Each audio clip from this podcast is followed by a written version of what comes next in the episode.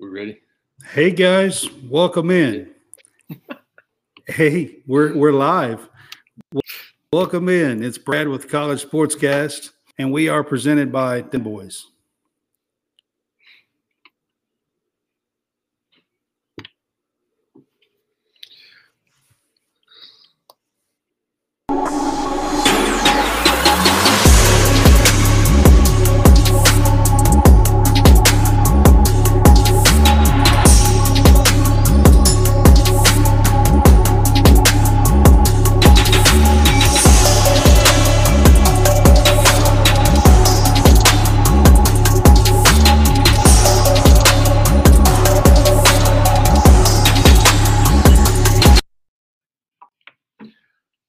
Landon, you're going to have to pardon him. He cannot tell that the video is over right now. So it's going to be real fun watching him just be frozen.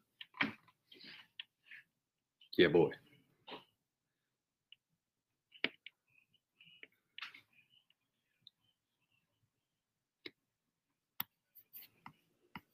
Nope. 3, 2, 1, and Brad.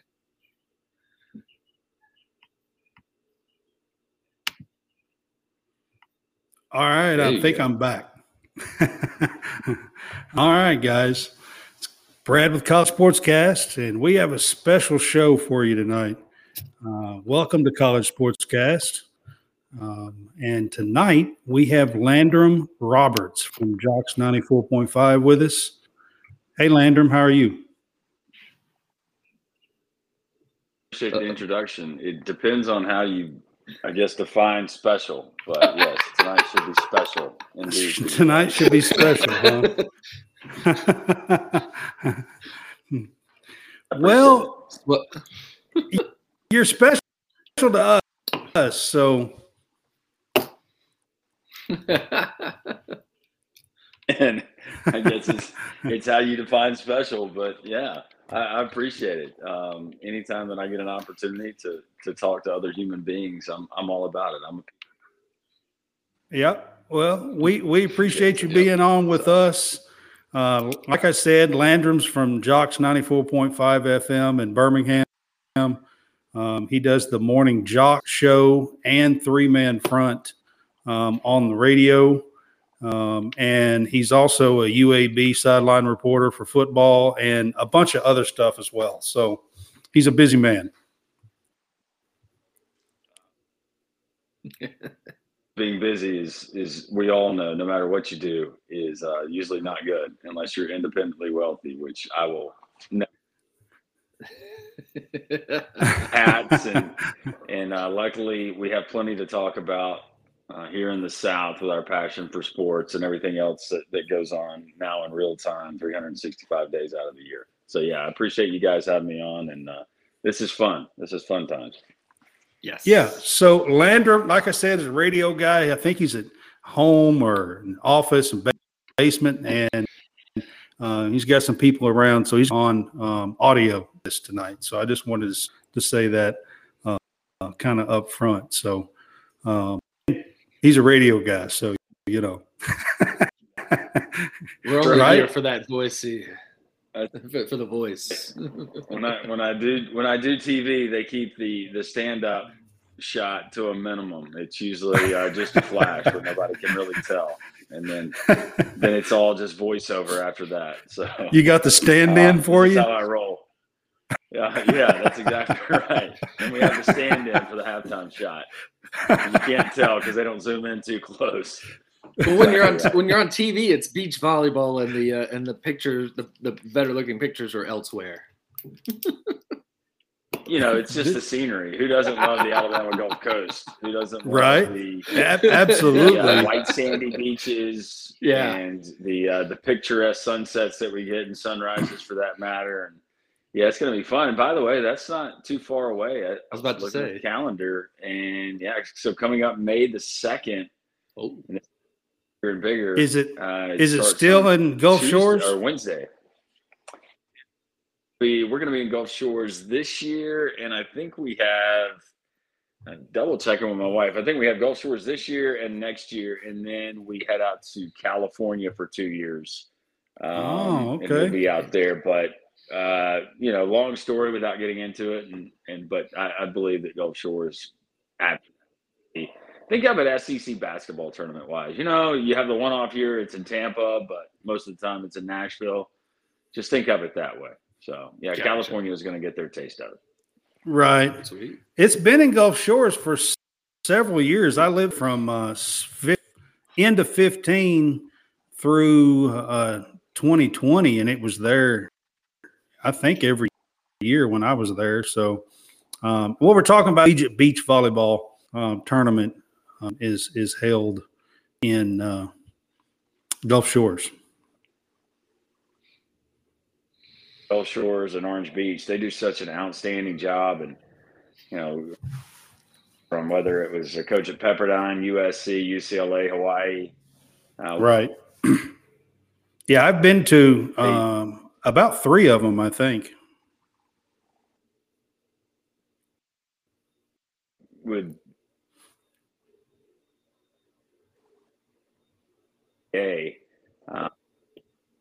Sand volleyball, then it was beach, and then it was sand again because they wanted to grow the game, but every college campus wasn't next to a beach. And then when it finally became recognized, it's now a beach because they recognize, look, it's beach volleyball, let's call it what it is.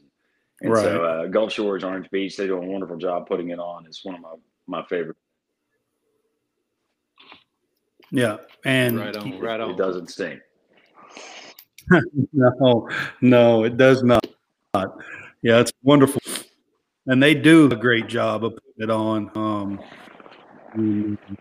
It's a well-run tournament on a nice white sandy beach, just like you were talking about. Can't beat it. Nope. Well, anyway, so. I've got something I got to get off my chest. I just last night played kickball, and I got spiked playing kickball last night in a like one of those rec leagues that just you don't really get ultra competitive. You're there for the beer drinking, and I got spiked. What are your thoughts on that ultra uber competitive person that goes into one of these rec leagues and just acts like they are the all-star player on the teams? They go out there and just absolutely feel like they're the best in show. If you know that guy, or I guess in some cases gal, is out there on your team, then you also have to be on your toes and keep the head on a swivel. If the weekend warrior ran into this, I'll never forget. It was probably I'd been out of college for a few years, and I went up with some guys I worked with, and they had it was a pickup. It was like a church league, but not really sanctioned. You didn't have referees. I was probably 24, 25, and organized basketball pickup games, whatever. And there was a guy in there who thought he was JJ Redick, and in Jersey, this is dude that's serious about it. I mean, he probably got taped before he came out there. Oh my God! And he wanted to get really, really physical with. I'm with, and I obliged, but then he didn't like it. Right. This sweet little church gym, and I'm this is how it's going to go down. I managed to stay out of trouble for the most part when I was in college, and I'm going to get arrested getting in a fight in a church gym at the age of 25. But cooler heads prevailed, and it didn't happen. But I know exactly. So I guess to answer your question while telling a story and sharing a personal experience, I would say that I guess it just depends. If somebody spiked me in a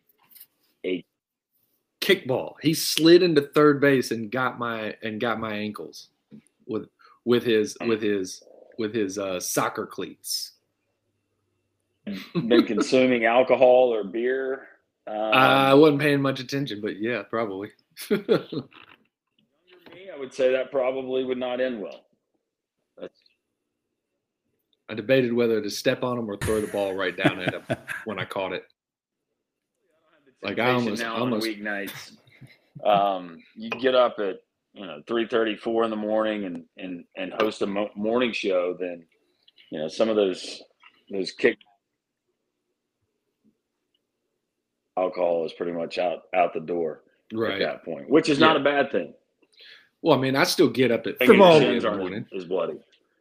First of all, bringing your soccer cleats to go play some kickball at some kind of rec place or something. I mean, that's he means now, business. I actually debated bringing soccer cleats out just because I knew we were going to be in the outfield, and if it had any dew on the ground, I'd be sliding all over the place. And so, for the most part, the soccer cleats don't bother me. It's the fact that he slid into third base, and then he slid with spikes high, and that's what bothered me. That's the part that really chatted. So what did you do? You're asking questions. No. He stayed down. He stayed down. So what did you do? I stepped on his ankle. Once he got me, I stepped on him, but didn't pay much.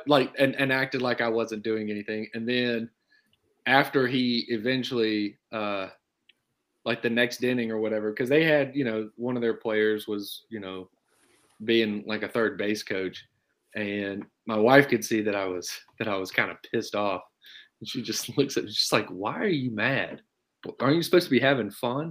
I go, "Jackass over there spiked me last inning." But I said it loud enough so that this third base coach could hear me. He goes, he just dropped his head and was like, "Yeah, he did." The rest of their team was fine. Everybody else in that for the game was fine. It was just that one incident. One incident just kind of, chapped me for the rest of the evening. I didn't really like the idea that guy came in spikes high. First that he slid, and then he went spikes high, and that was just. You could look at it from the standpoint and look. I'm just I'm an old umpire. I umpired park ball and some high school and some JUCO. I mean, the fact that he slid, there is something to be thankful for there, because he could have come in full form tackle, and then and then you guys are. Then you're going at it. The situation has escalated. Yeah. He was clearly going to beat. He was clearly that's when going you need to get an attorney. Yeah, he was clearly going to beat the throw. Like, he didn't have to slide. He didn't even have to come in full on. He could have held up and just kind of coasted in. And instead, he slid spikes high. And that, again. But enough on that. Let's actually get into some college sports. Yeah. Let's get into some spring football stuff. How about let's get into some spring football stuff? Auburn had a game last weekend. So, what did you? I mean, I know y'all been talking about this game all week on your shows, but what has been kind of the overall reaction to Auburn's game in the rain? With I don't know, it didn't really seem like a ton of fanfare, but what say you on all of Auburn football and the spring game that they just had? Else, I wanted to see what it looked like formationally. I kind of had a pretty good idea. It's not like Hugh Freeze is off the map. We got to see him up close and personal this past year up in Lynchburg. When UAB traveled to play Liberty, right, at Ole Miss, but basically what it looked like just to see it with my own eyes. Obviously, the quarterback position, offensive line, big point of emphasis, and starting up front. I did think, and I don't claim to be an offensive line expert, but it's fair to say I've seen enough bad offensive line play when. I think now I can recognize bad offensive line play if I'm looking at it. And I didn't see that. I did see guys that actually looked the part. I thought Auburn overall, even though maybe it was hard to tell in the practice jerseys and soaking wet conditions, I thought they looked more of the part as far as the get off the bus and physically how they looked.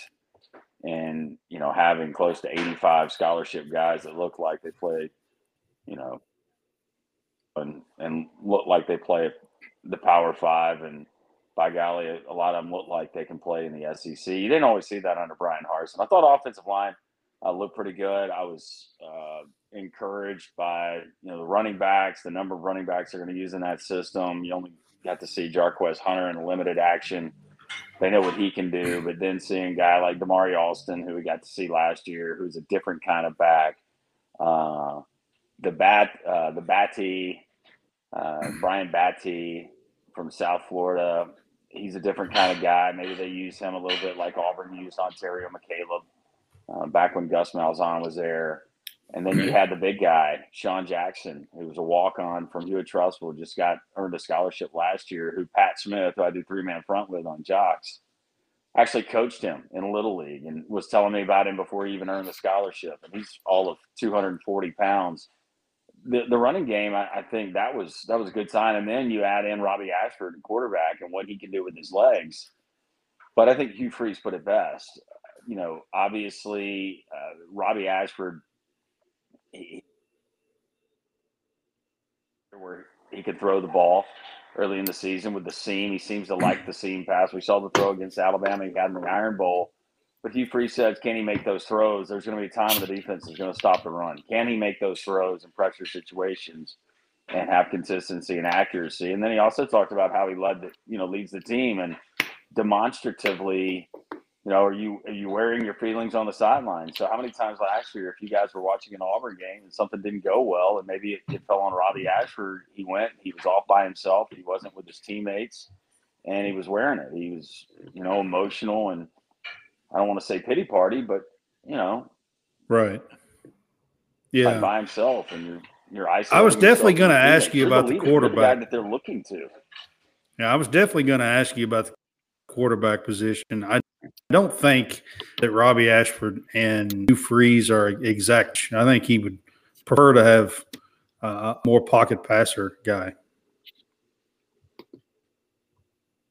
You know, and Hugh Freeze, he can use both. I think he would like a guy that in a lot of systems could play in a pocket system for, you know, just about anyone, but also with the ability, if he has to be multiple, to be able to elude, you know, pressure, not be a statue back there. And I don't know if any college football right. Yeah, I agree with that. On the offensive side of the ball, wants a statue, but I think the added, you know, the value in having a guy like Robbie Ashford is, you know, there's only so many plays in a game, and he eliminates so many of those negative plays that can happen.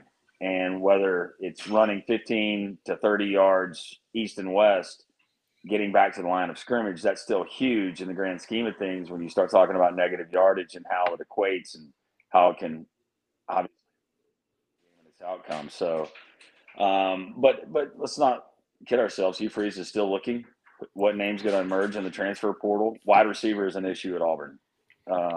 Hugh Freeze has been nice and very political about it, but they're going to have – they want to run 8 wide receivers and guys they can count on.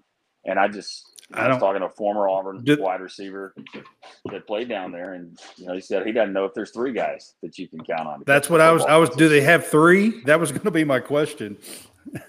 Well, I mean, you also got to get one guy that was, I guess, in Harsin's doghouse. I don't know, King, but I think he was more of was he more tight end or slot receiver? Is that? Or Landon King, you're talking about. Yeah. Landon King, yes. I'm sorry. Yeah. Yes. Landon King, who, I mean, he can play now as far as speed. He's got the body style, but he's another option that you could have, you know, in the red zone or a guy in a one-on-one. You just go up and grab that 50-50 ball. The Rivaldo Fairweather guy they brought in from FIU, you weren't able to see him because of the conditions, but that dude can absolutely play. I think he will be huge as an asset in how they utilize the tight end in that offense and how Philip Montgomery's going to use him. But you got to have other guys.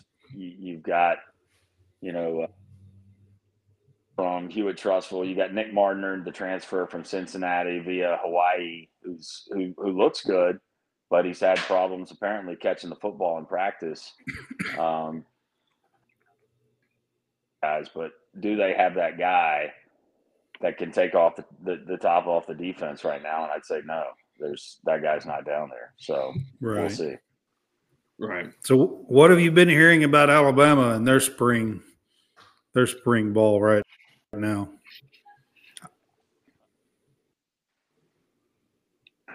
Again, quarterback, it's who's going to be the quarterback. It's never a question of talent down there. They got all different coaches besides Saban. Yeah. Eli Holstein coming in, but then, Ty Simpson and Jalen Milrow competing. You know, I'm hearing that Ty Simpson, he's that guy that is that accurate quarterback. But, you know, again, Jalen Milrow, he offers so much athletically what he can do, and we've seen a little bit of it, and I don't think that we can absolutely bad against Texas A&M and Arkansas and say this is what you're going to get, and he can't get better, and he can't protect the football and learn ball security. No, I think he can. It's just, again, can they trust him in a situation where Alabama's going to have to throw the ball and he's going to have to make one of those throws more than they do a Ty Simpson? The biggest question I have is with one of those guys, a five-star quarterback from the state of Tennessee, and Ty Simpson, whose dad is the head coach of Tennessee Martin and a dang good one. You know, I find it hard to believe that he's going to be willing to sit through another year with NIL being what it is, the transfer portal being what it is. He's a highly coveted quarterback. He was number 2 nationally coming out of high school at his position that you're not going to get, you know, one of those schools that has not been shy about throwing money. You want to throw Miami out there, whatever, with NIL deals attached, it's going to be hard for a guy like him to say no. I'm not saying that's going to happen, but now you have to look at it and be realistic that Tennessee might be in that same situation. College. That's true. Possibly. That's why this portal period in the spring and being where it is, come up this weekend, and I think there's 20-something hundred active names in the portal right now. And you could 4, 5, maybe in some cases 6, 7 guys from every single team. That's a crazy number when you're talking about 131 teams. Right.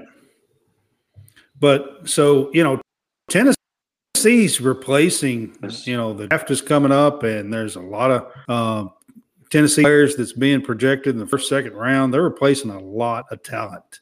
So do you expect them to take a slight step back at all this coming year? That they won't just – and I did see them. Look, I saw him play against Clemson. I thought Joe Milton, he impressed me totally. Looked like a different quarterback than the first time I saw him when he was lining up against Bowling Green. And game that he ever played as a Tennessee Vol, and in the third row with one of those heaters he threw. Different. But then you take out Jalen Hyatt, who had the breakout game against Alabama. You throw out Tillman on the outside not being there. It's just with the kind of playmakers that they had, the speed and the skill. Hendon Hooker, who I think is absolutely to do with his career after transferring from Virginia Tech and 2 years at Tennessee and then getting shortened with the injury. If I'm a scout, if I'm taking him higher than Will Levis. I'm certainly taking him higher than Anthony Richardson. And he's going to be really, really high up on my quarterback board. So, again, to answer your question, I have to think they take a slight step back, but I think that Josh Heupel and what he does, he's got it figured out and how to keep them relevant. Is going to be the year that they overtake Georgia. I don't. Wide receivers that they're losing is more concerning to me than the quarterback. I think Milton or the five-star kid that's coming in you know, Heupel will have them ready. I just think the wide receivers is more concerning than anything. I mean, they had, like, you know, stellar, you know, DC wide receivers, all over, to be honest. I mean, Dunn and Hyatt were some of the best. Oh, yeah. Way. And Alabama fans, I know they'll agree, but the elite talent they've had on the outside, and last year they just didn't have that electric guy, whether it was a Jamison Williams that could take a 10-yard slant and turn it into an 80-yard touchdown. You name the player, you know, insert name, insert year. And can you imagine Bryce Young having a Hyatt last year, or having some of the weapons? Yeah, Tennessee was blessed with a lot of receiving talent, and it's not like they don't have other guys, but just ask Georgia, who, you know, hadn't had that guy in a while. They were looking for that electric guy on the outside. They got it in a different way in Brock Bowers, but right. And so they could easily win 10 games. I think you'd be that they could, which was remarkable. Yeah. So looking into the chat that we've got here, we got John Hammonds that has asked a question. Who do you think your dark horse for next year in college football will be?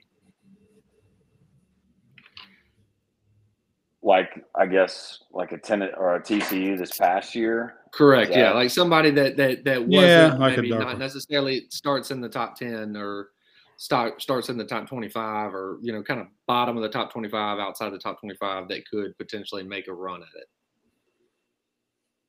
Without having the rankings in front of me,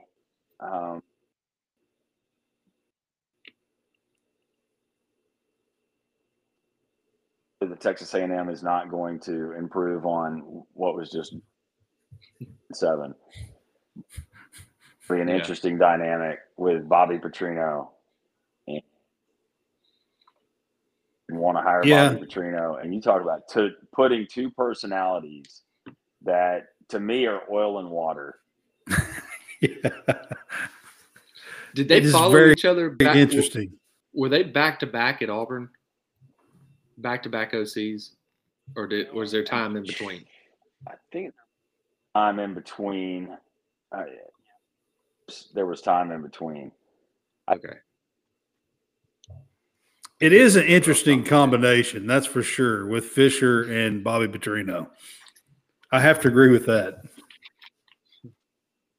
And Jimbo knew the writing was on the wall. He was essentially told, you're going to have to change what you're doing on offense, and he had no argument to fall back on. His fault, but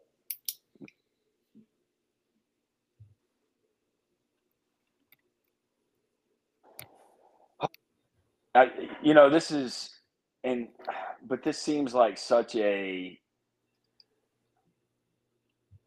Seeing this coming, I guess if I went maybe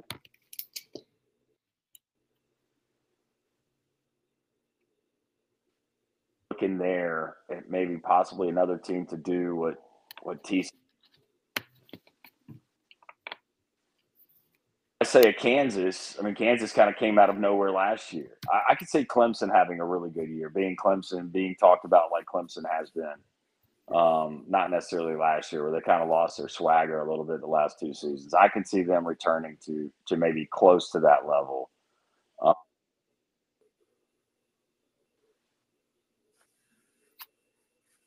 Yeah, I kind of agree with Clemson. Right. I think that Auburn, SEC, as far as what they're going to – I think their win-loss total by Vegas will probably, if I'm guessing, be set at 6.5. I think that Auburn can win 8 games. But you know what? I said that I thought they could last year as well. So, but there were probably, I don't know, a few of those games that were definitely coaching issues and just whether it was philosophy or it was, you know, end of game situations where you know, maybe a different coach and you do win 8 games yet down at Auburn. Also look at that Missouri game and go, okay, well, you were gifted one there. So yeah, gifted. Yes, very much. Absolutely. If I was going to go out to the, you know, the Pac-12, and if I'm looking out there at maybe one of those surprise teams, I would keep my eye on Kenny Dillingham just based on the number of transfers that those guys have brought in and through the portal. Now, this is going to be the first time we've seen him as a head coach. For teams with the style of offense he's going to run. He's got a tough schedule, and I think the Pac-12 overall is going to be better this year. But if I'm going to go true dark horse, I would say, yeah, a team like Arizona State, just kind of coming out of nowhere, and all of a sudden you look up and you go, wow, how are they doing that? Yeah. I think Washington with Penix back could be good out there. Yeah, but, I mean, that one's kind of not as much of a dark horse since they've been in the the last, like, three years. Technically a dark horse, I guess. Yeah, with the portal, Arizona State would be dark horse. Teams, you know, with teams being able to reload, replace, and just change, you know, basically their season outlook overnight. With you just look at USC where they went. They got Lincoln Riley, and then you add a Blitnikoff winner. You add Caleb Williams. You add the one of the top running backs in the country, the transfers from Oregon at running back, you know, both sides of the ball, you're adding players and automatically overnight, you know, I've expected them to be good last year, but I don't know if anybody saw Lance Leipold doing what he did. No, I don't think so. State TCU, those were great stories. But then again, we saw what happened when they played teams from the SEC. Correct. Yep. They did both of them play with Michigan. They did. But that's a different league. That's not the SEC. I think their last meeting that they had with an SEC. I'm just saying. Getting drug across the field by the Georgia Bulldogs. Yeah. Basically being called by Kirby. Yeah, that was an embarrassing showing for sure. Yeah, absolutely. Like they were just drubbed in the national championship game. Yep.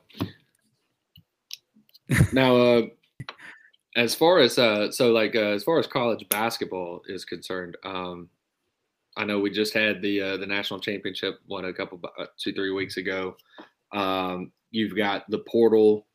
Just seems like it's just as populated as as college football, and you've got several maybe more, and well, that's also because there's 3 times the more amount of schools for D1, but there's several from the state, you know, from the state of Alabama here with SEC ties with Auburn and Alabama players that are in the portal. What do you think of the state of college basketball with the portal, and then with our local teams? You know, our local teams, you and me, with Auburn and Alabama being how they're going to fare in the portal. They've already, I think, Auburn and UAB and Jaquan Walton, the kid out of Wichita State, as far as being academically ready to go. And starting with Auburn, I think Auburn, they have folks to replace, but I think going into last year, at the end of last season, Bruce Pearl, he loves his kids.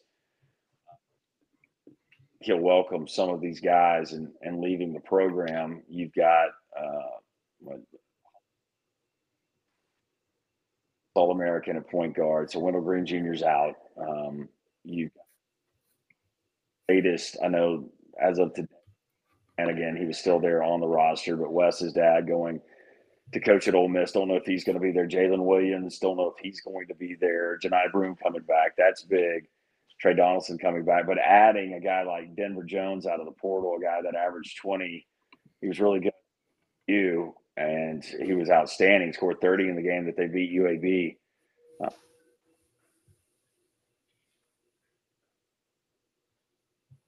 fit. I think he's exactly what Bruce Pearl's looking for. Speaking of Arizona State, Devin Cambridge, who played at Auburn, transferred out. He absolutely is a Sports Center highlight when it comes to a runaway dunk.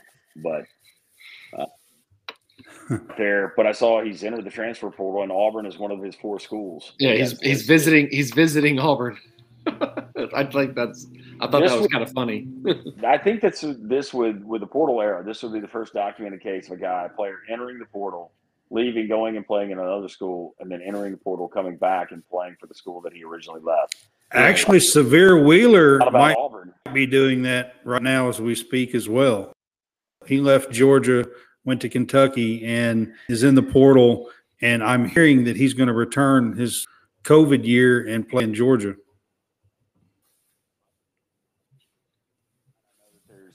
There's a few Georgia guys that have chosen to go elsewhere. Not heading into the second season now, probably.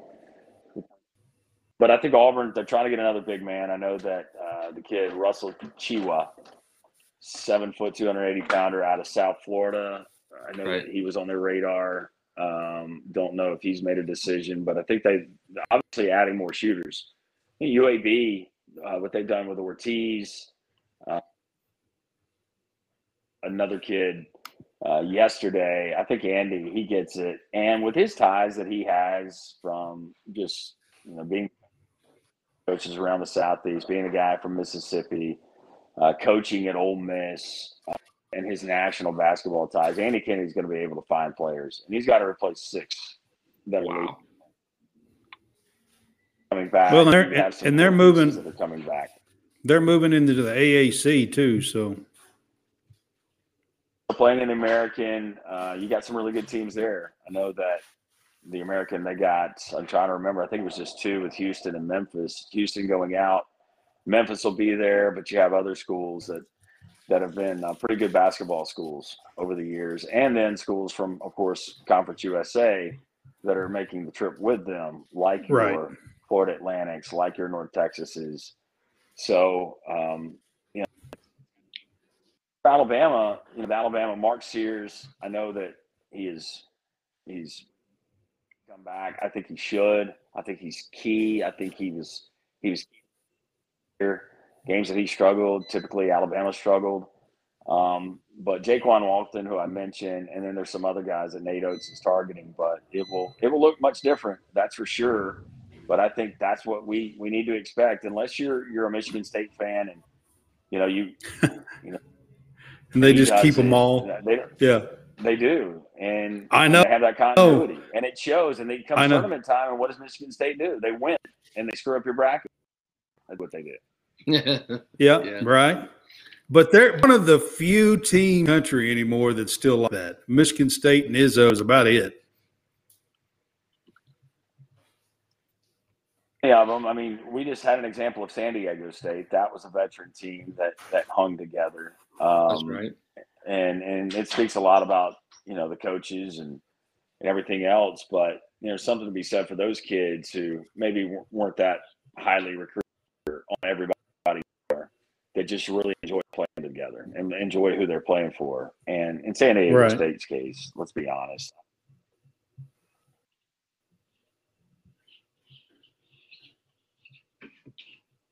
On getting to play college basketball, it doesn't seem too bad. Mm-hmm. Yes, this is true. Absolutely. So Josh Hart's on with us, and he's talking about he's a Kentucky fan, and I said Severe Wheeler is probably going to go to Georgia. I think he's talking about it. He said he might go to Kansas State, which is another school, but I heard ago that he was really close to going back to Georgia now. I don't know if that's what he does. Kansas State is another one he's looking at. Job they did this year. There's so many schools that are going through changes, and you look at Syracuse and Jim Boeheim, seven down. We had Coach K last year, Roy Williams the year before that. The turnover in college basketball, and my gosh, Danny Hurley just won a championship at UConn. So I don't know if you guys saw Sanogo is entered his name into the NBA draft. Absolutely. So we don't get to see the Jack linebacker playing center next year for UConn. No big surprise there, but yeah. It's so much greater because you have 13 scholarships, but in college basketball, you add one or two guys. I mean, you know, 2019 without a Jared Harper, without and what they could provide from the outside.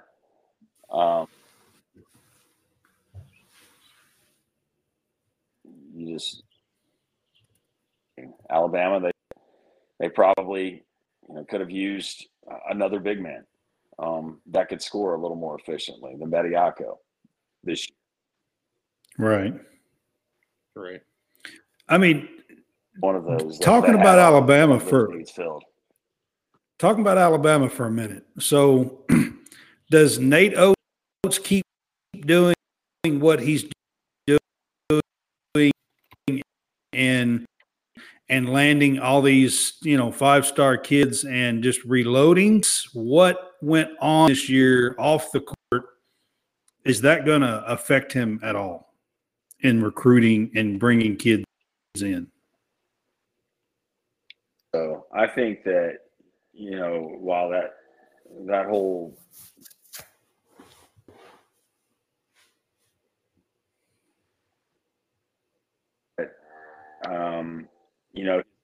comments were unfortunate. They were poorly timed, poorly worded, and he apologized. Anything future, certainly learn from that. And no, I don't think that affects the perception of Nate Oates. An outstanding job getting to the standard that and where it is in terms of not only the SEC but nationally. So the combination of fantastic job up to this, Mr. Basketballs. Yeah, I don't play. What I'm trying to word this way where it's not misinterpreted. Those guys who, once the lights switch off, he's a guy.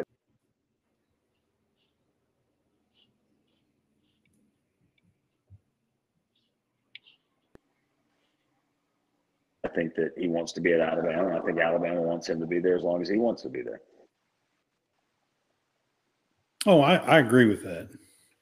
So Josh Hart's asking a question. I was going to bring it up on the screen for you. Do you think NIL is hurting the blue blood of college basketball?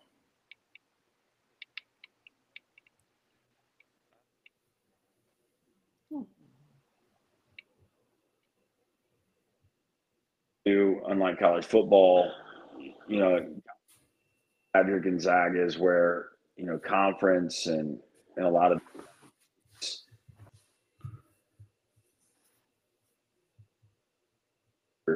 it's just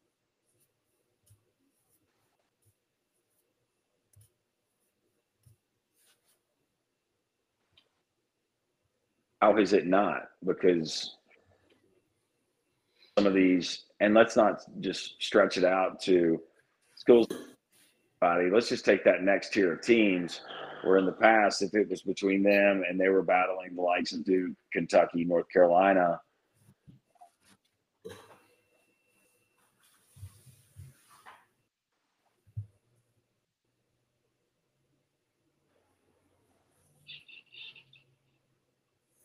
the tournament, people know your name.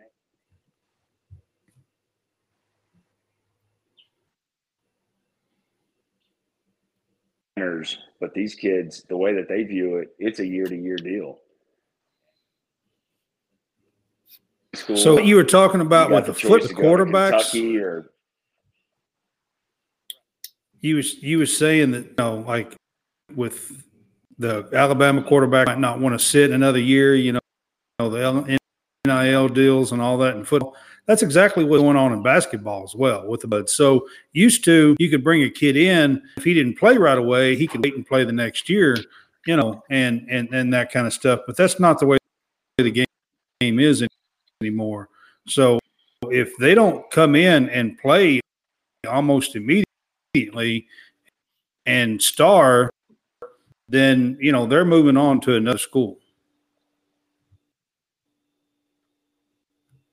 They only have so many years. Well, now they have more years than they used to because of COVID year and all the other added years with the super senior classes we get. But they know their clock's ticking. And a lot of these guys, a lot of people don't think about it from this aspect. But think about this. If you're a guy and maybe you start somewhere and or you don't play, you come in, you're highly touted, you're going to ride the bench, you're going to wait another 2 years. Or maybe you realize that your upside is not the NBA. Maybe you're not delusional and you say, you know what, I'm probably not good enough in the G League one day. You need to cash in now. Player. Yeah. I'm going to capitalize and I'm going to monetize this. Yeah, I'm going to cash in now while I'm in college. Yeah, and if I have to go to three different schools, start out at one, transfer as an undergrad, get my degree, and play my grad year somewhere else. Right. That bonus year – I get an $800,000 deal and a new Porsche to drive. Yeah, I'm in. That's cool. Because a lot of these guys are not going to be in the NBA. And then, you know, they're not going and playing ball, you know, after college. Right. I mean, you can look at a guy like Marshall Henderson. I remember reading that story. He was flamboyant, cocky. Yeah, yeah. Ole Miss that, you know, you thought unless he was playing on the Tad Pad, you know, he was going to get a fight in every opposing arena he played in. He taunted fans, right. Old, young, didn't matter. I remember the story. Pro ball, he ended up playing in Iraq. I mean, he was literally playing in Baghdad.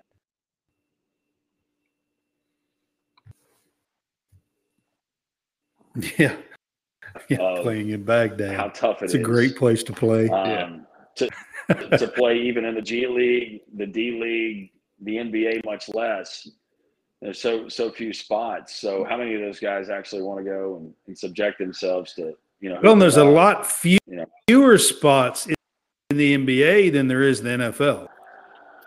There certainly is. Correct. Oh, there is. Yeah. Yeah. And a lot of those spots are taken by foreign players, kids that, you know, come overseas, whether they're from France or another country, and they played 1 year of prep here and they're going to go first, second, 10th in the NBA. So, yeah, you know, in the NFL, you know, if you, you know, are free agents, you don't even have to be a seventh. You don't even have to be picked. You can be picked up and you know, and you can be have a good, healthy career in the NFL. That's not really the case. It happens too much in the NBA.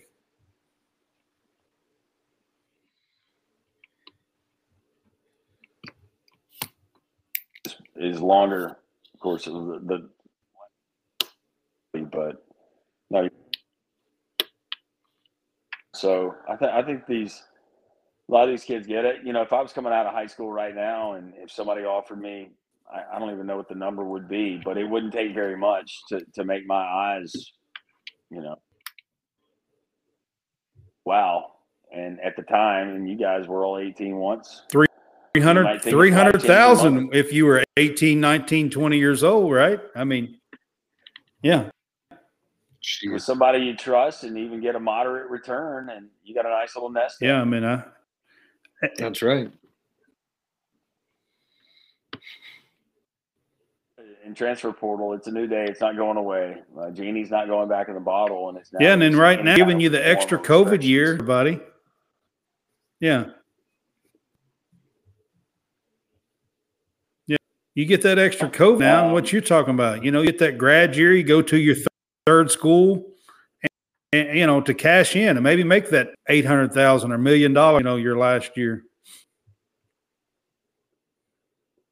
You could probably get a group of student athletes to go and say, hey, we want an extra year on top of the COVID year. We want a year because just to get reacclimated to being normal, we want a year. And right now that might be a good time to ask because it is all in the power of the student athlete.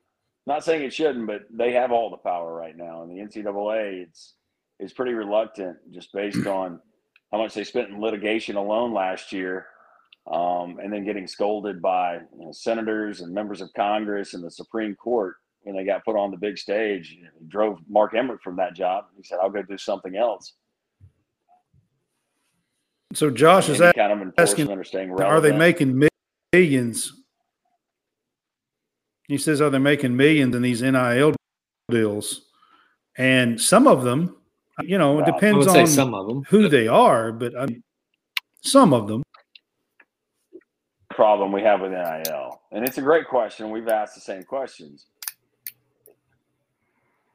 Have to be, and a lot of that is at the discretion of the conference, and it's the kind of building a bridge as they're walking across it. So who heads up a Power 5 SEC NIL program, and off the record getting some and a lot of these conferences, the commissioners in the office and dealing with this, they don't want a lot of these deals publicized.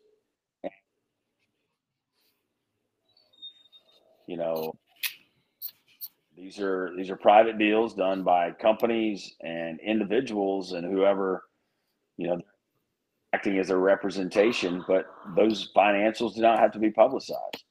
So no, yeah, a lot of it is private. Absolutely.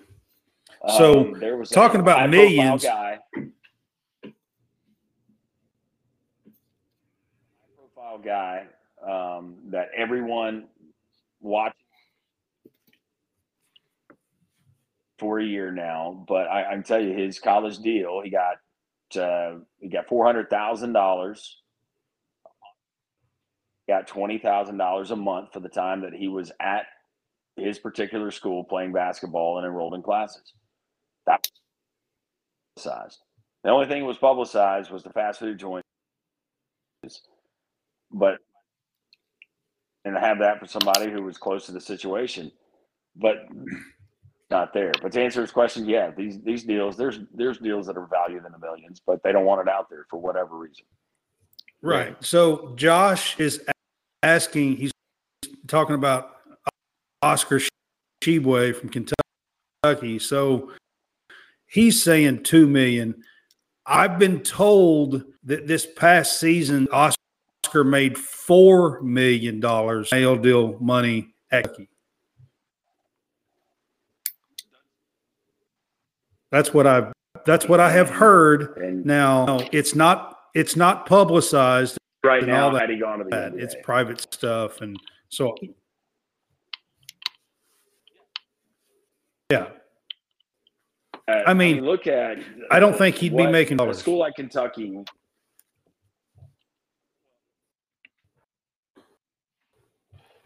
Could have signed a contract that would have been valued at well over $4 million. Am I ready? Could I use another year of school? Could I use another year to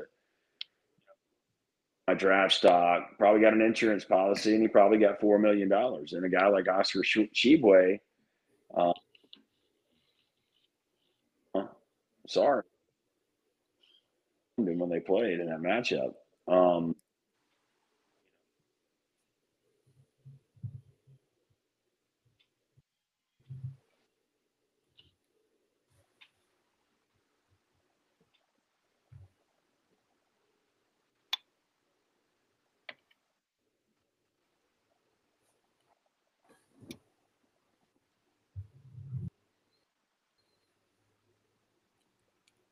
All right, Lander, I'm not sure if you're talking, but you keep going in and out. I think it's because you're on a – I think, maybe. Lab, who is a snore beside me, and I apologize. Yeah.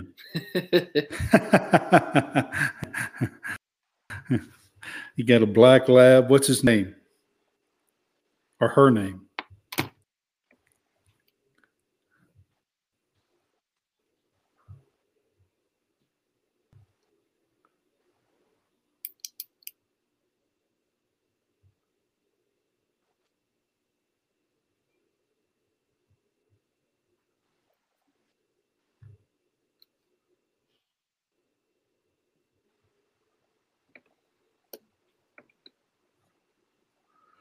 And so, John, can you hear him? Nope, I cannot. I am. I have been trying to piece some of these conversations together. So, it seems like we keep having technical difficulties. If you guys are watching, I think it's because Landrum is on a phone. That's when we've had these issues with Restream. They're not really compatible too well with mobile stuff, from what I have learned doing this. Jason was on a phone sometimes. John Hammonds used to try to come on here sometimes with a phone. Mason come on here with a phone a few times. That's right. And yeah, and almost every time that anybody's come on here with a phone, it's went the audio has went in and out. Yeah. But Landrum is, joining us here. I think he's in the basement trying to chill and relax after a long day. I just heard. There you are. Yeah. I'm not on the laptop. I'm on the phone. He's still on. Yeah. Yeah. Yep. That's what I thought. That's what I thought. I just wanted to get it out there because you're going in and out, but I think it's because you're on your phone. We'll do it on the laptop next time. How about that? Yeah, I think that's what it is. Oh, yeah. Oh. Yeah, I just went out there every time since we come on with a phone, they have had you. Yeah, he dropped. I don't know. Maybe he's living to learn here. Yeah, so maybe he's switching. I'm not sure. So Landrum and John know each other, and that's part of how we get somebody of like Landrum to be on. So we appreciate him being on with us. Though we may have the same last name, we are not related. Yeah, it's weird. Yeah, they are not related. Yeah, not related. But yeah, do you have the same last name? Yep. Yeah, they do. It's John and Landrum Roberts. They're brothers. Right. We're brothers.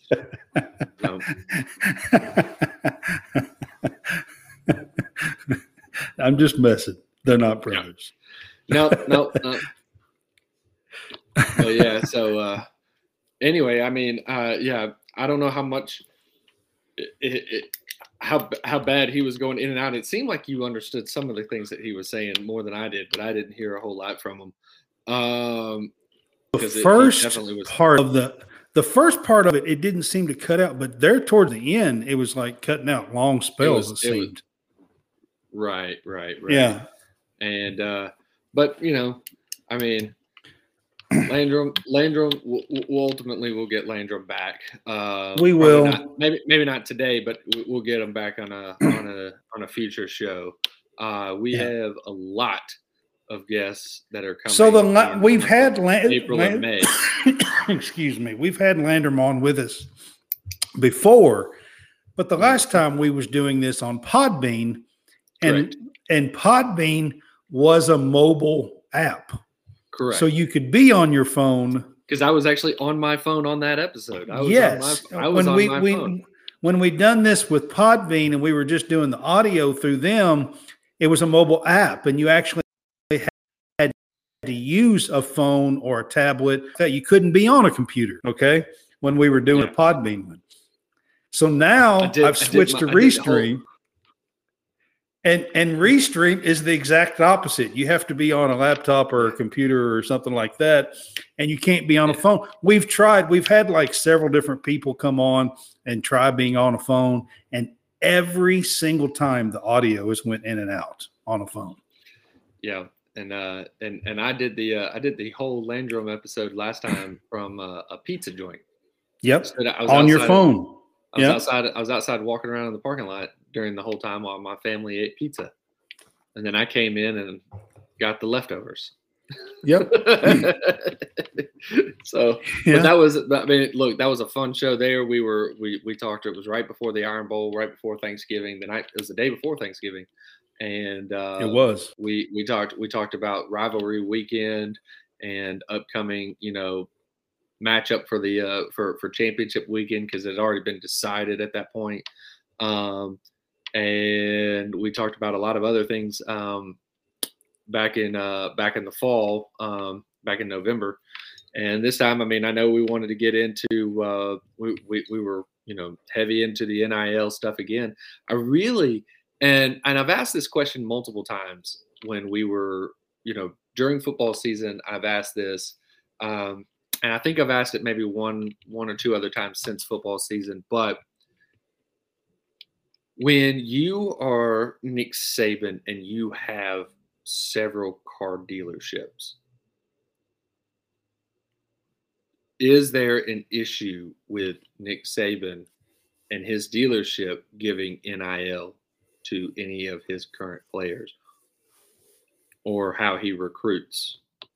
And I don't know what the specifics are, so I'm not going to sit there and claim that I know what he's doing, and nor do I know the exact ruling. And that's why I'm just throwing this question out there is,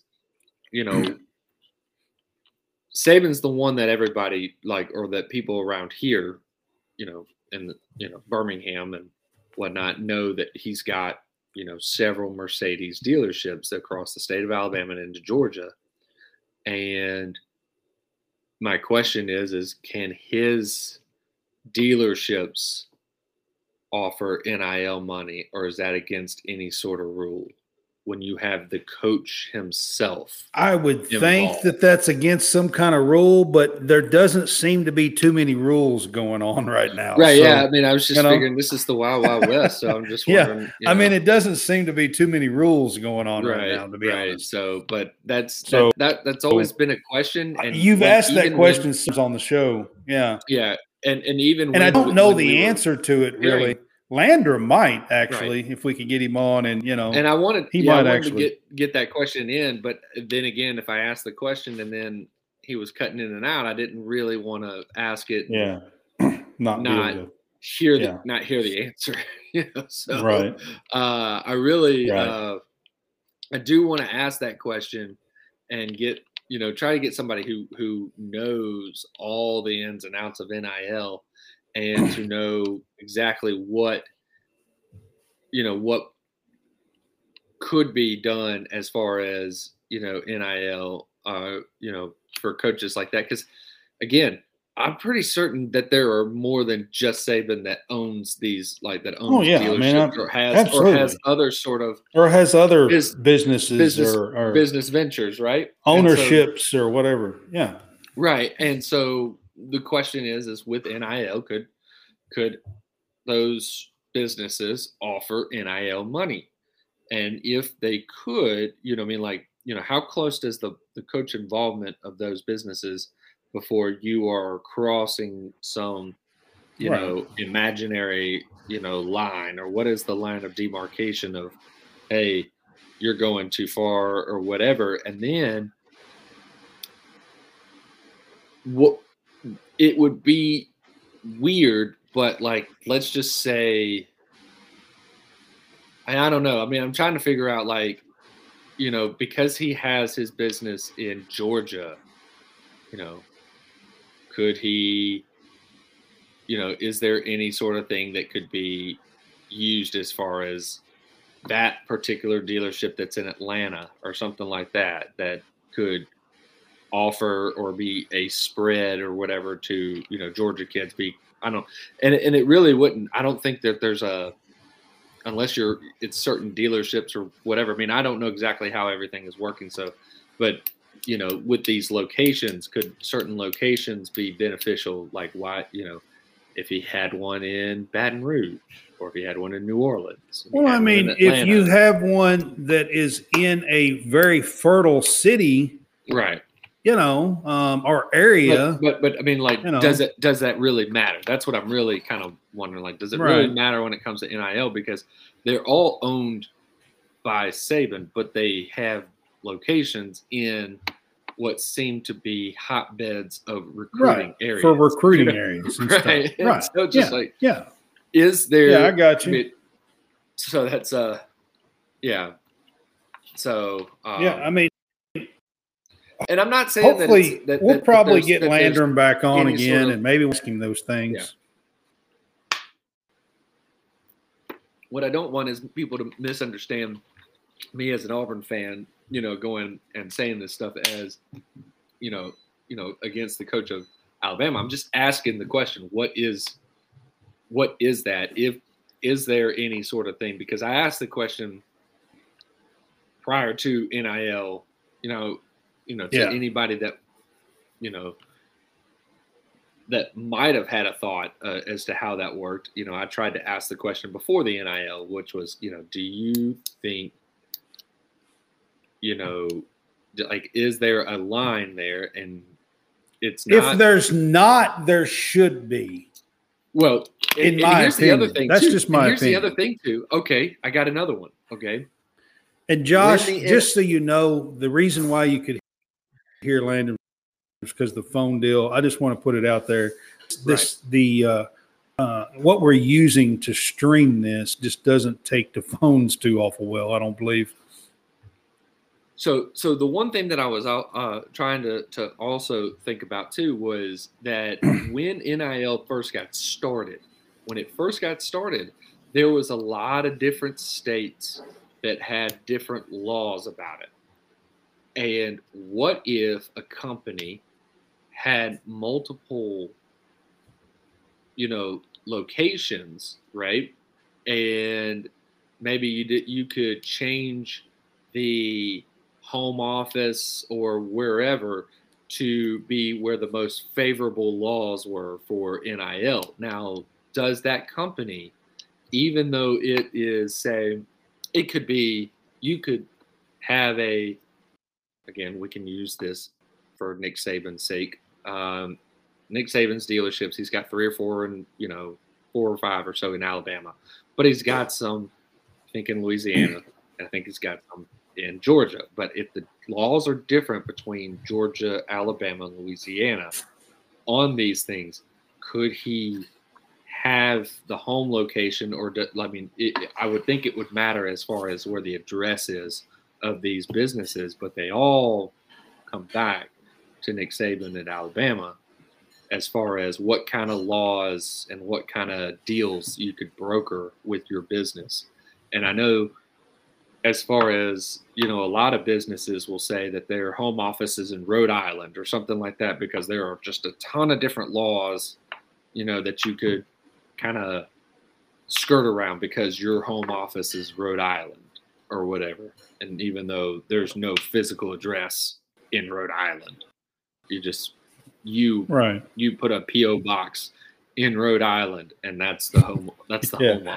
So Josh there says, if it's not illegal, it should be. He says, if Saban could say, come play for me and I'll give you a Ferrari. We'll say Mercedes because that's what he's a Mercedes dealer. It's a Mercedes. But, it's a Mercedes. But anyways, he said, that's basically paying for players, pay for play, which is true. And I would think that it wouldn't matter if NIL? He's given, but NIL's the same thing. I mean, you're paying for play. But that's not direct. You can't direct pay for play. The school itself cannot be involved. Yeah, but the school's not involved. There is Saban. No, he's part of the school. That's part of. You cannot directly pay for play. Yeah, but the Mercedes is not part of the school.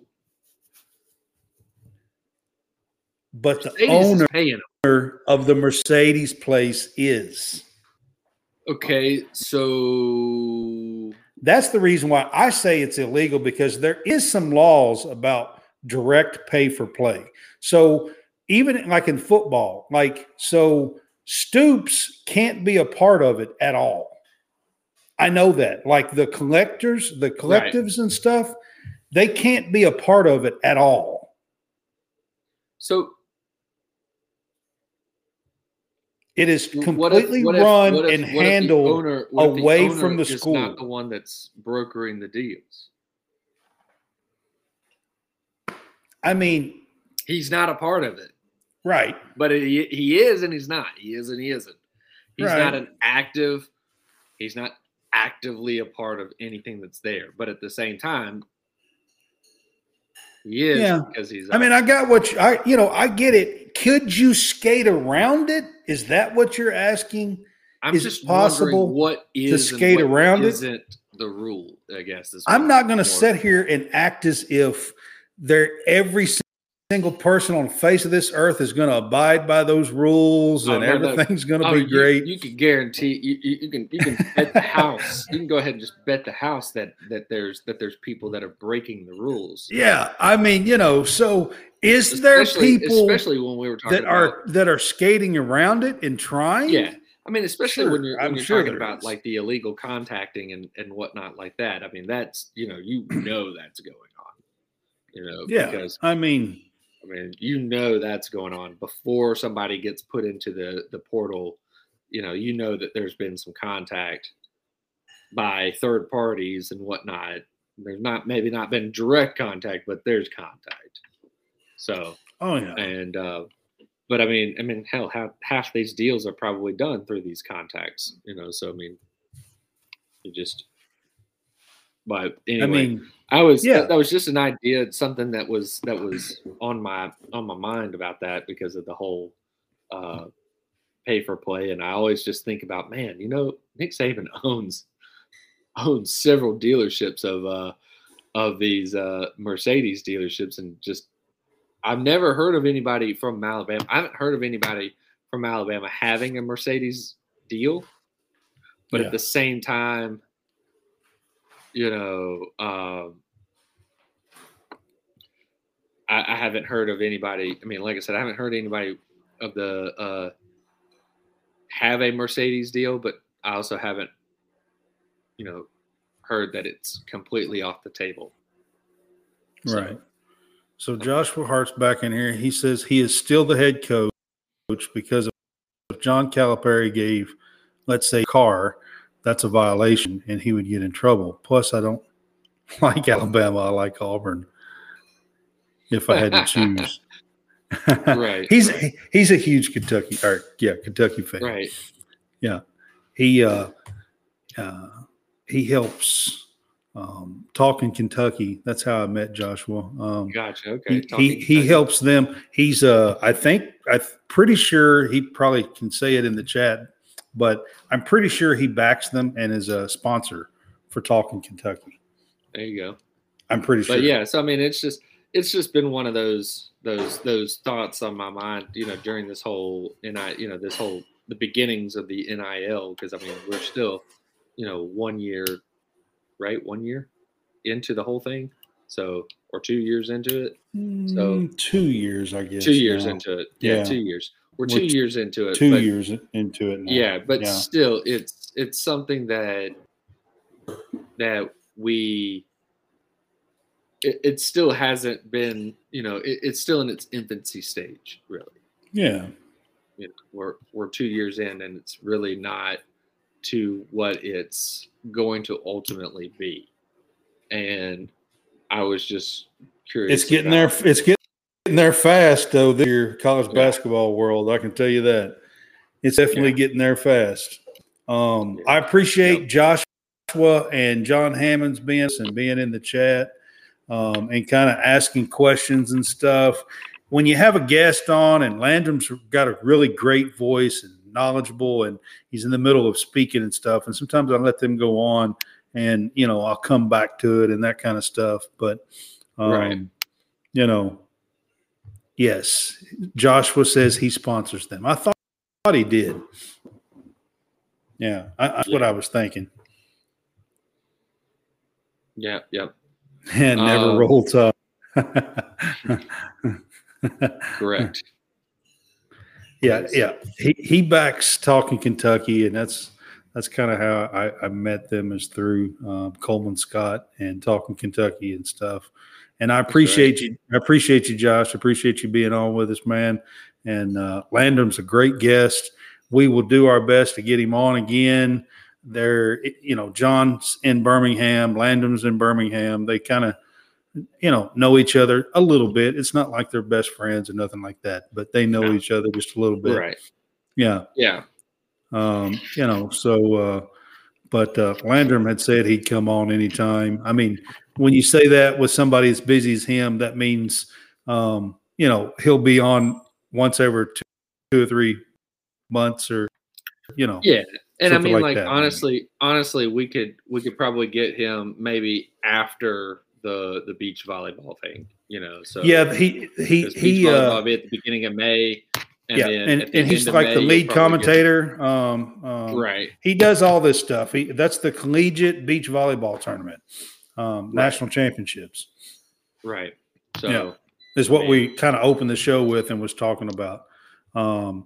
And he'll be down there the whole first week of May with them. So, you know, that's what he'll be doing. He's also the sideline reporter for UAB football. And I think he does some stuff for UAB baseball too, doesn't he?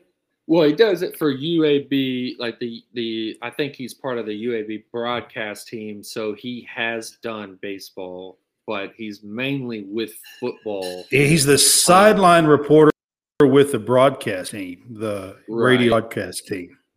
Right. I think. And so I'm pretty sure he has done. He called the Auburn UAB game last week as far as baseball, but I don't think he does that like on the regular as far as doing any baseball work, or you know, he may get, you know, a baseball game or two each year. He may do a basketball game where he's got to help with the broadcaster in the basketball game or something like that, but I don't know if he actually, if he's a part of the team for regular, like just on the regular for games for like baseball. That. I think he is for football. Right, football is he's and this year because he was the sideline guy, he traveled. Whereas, you know, last year when he was doing it, he was mainly in studio. I think he was the in studio guy. So every time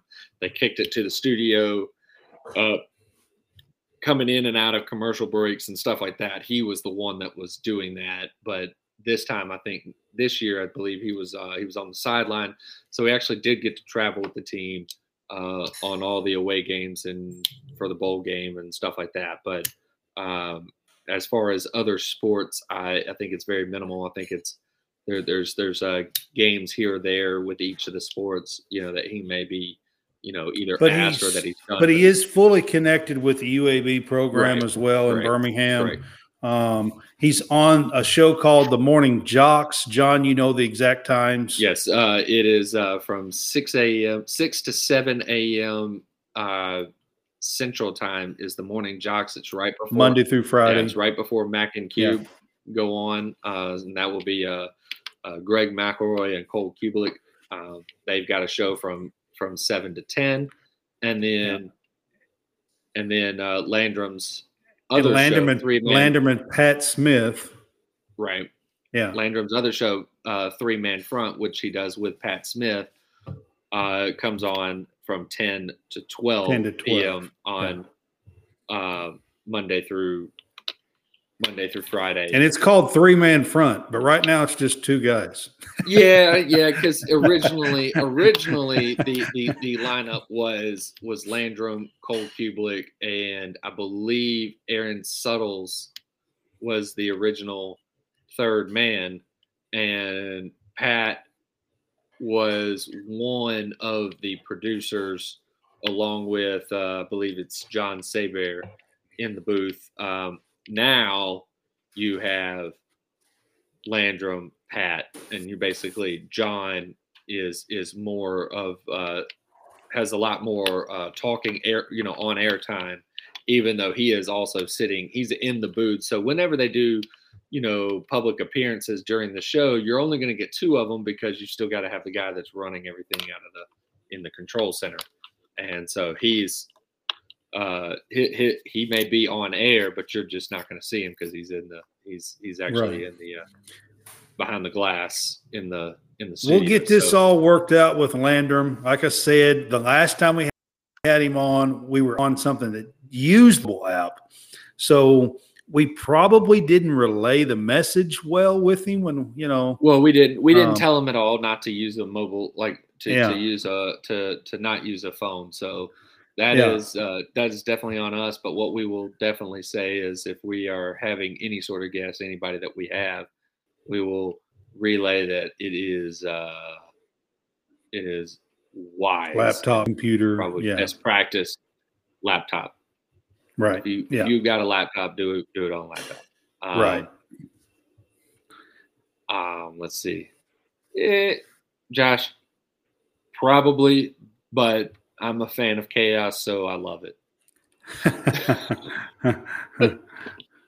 Yes and no, don't stop. At least not yet. Hey, Joshua, we appreciate that you enjoyed the show and being here, man. I appreciate it a lot.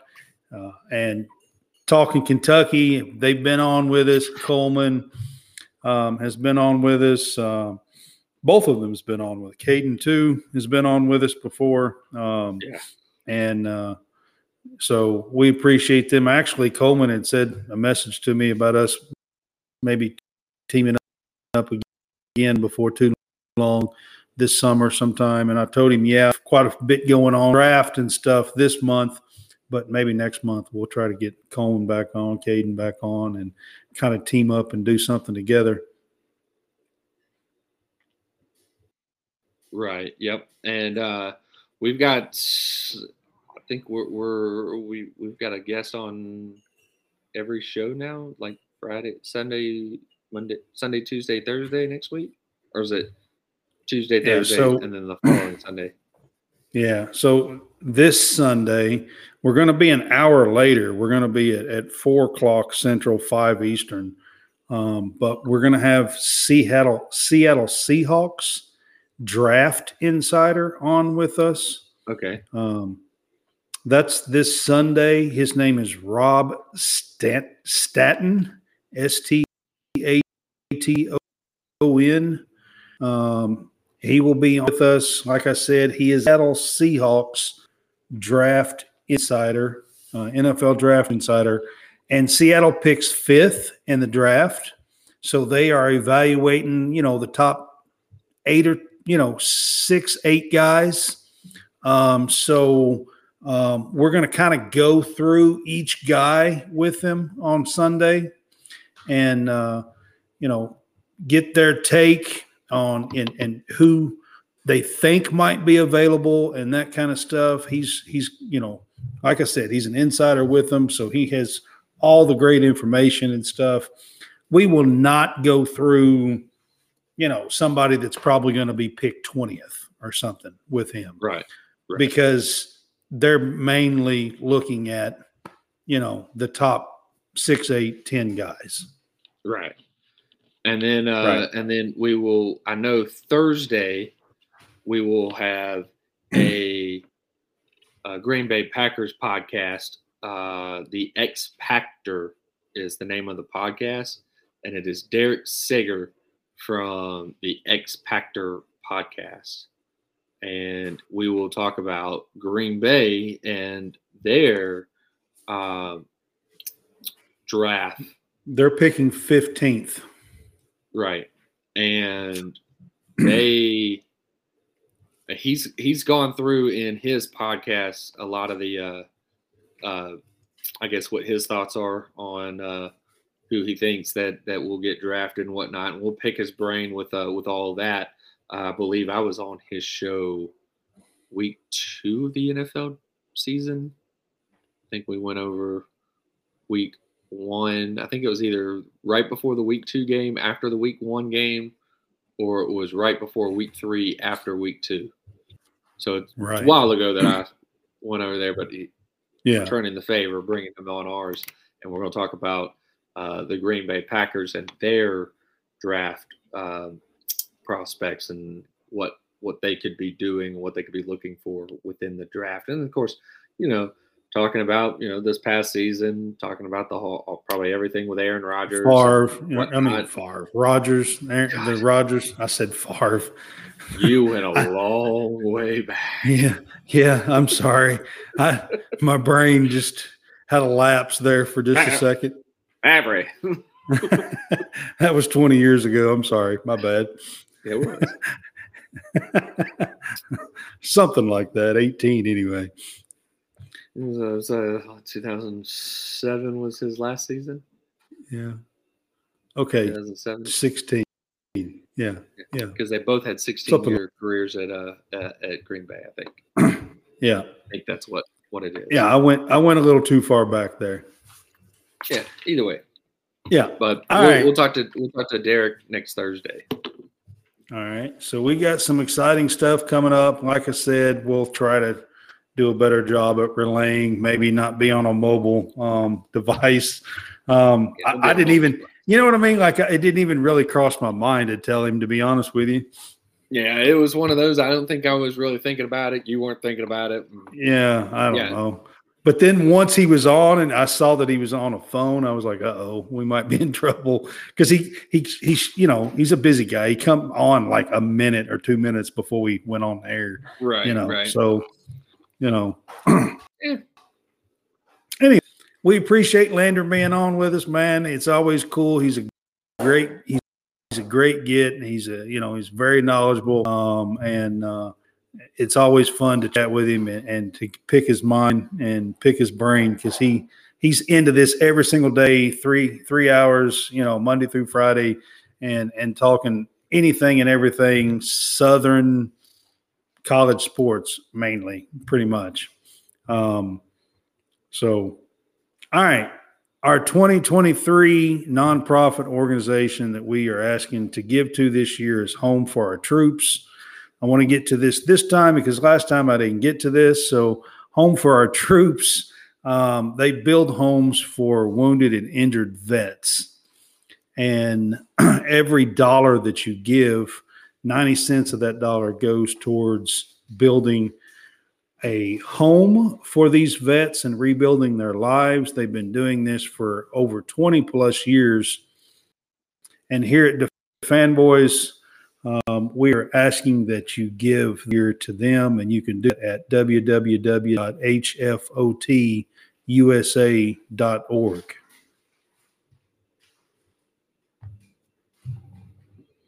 All right, guys. I appreciate y'all being with us. Joshua, appreciate you being on with us. If you're not on Prize Picks, go to Prize Picks, download, and use our code CSCAST. You can double your money. If you have up to $100, $50, you get $100 to play with. $100, you get $200 to play with. It will help us out if you do that and use our code CSCAST, but you will get to double your money for daily fantasy sports, over 30-plus sports to play along each and every day. I think $5 is the minimum play. And, again, double your money up to $100 using our code CSCAST. Great. All right. We appreciate you guys being on with us tonight. And we will see you an hour later than normal on Sunday at 4 Central Time. Y'all have a good night. See you.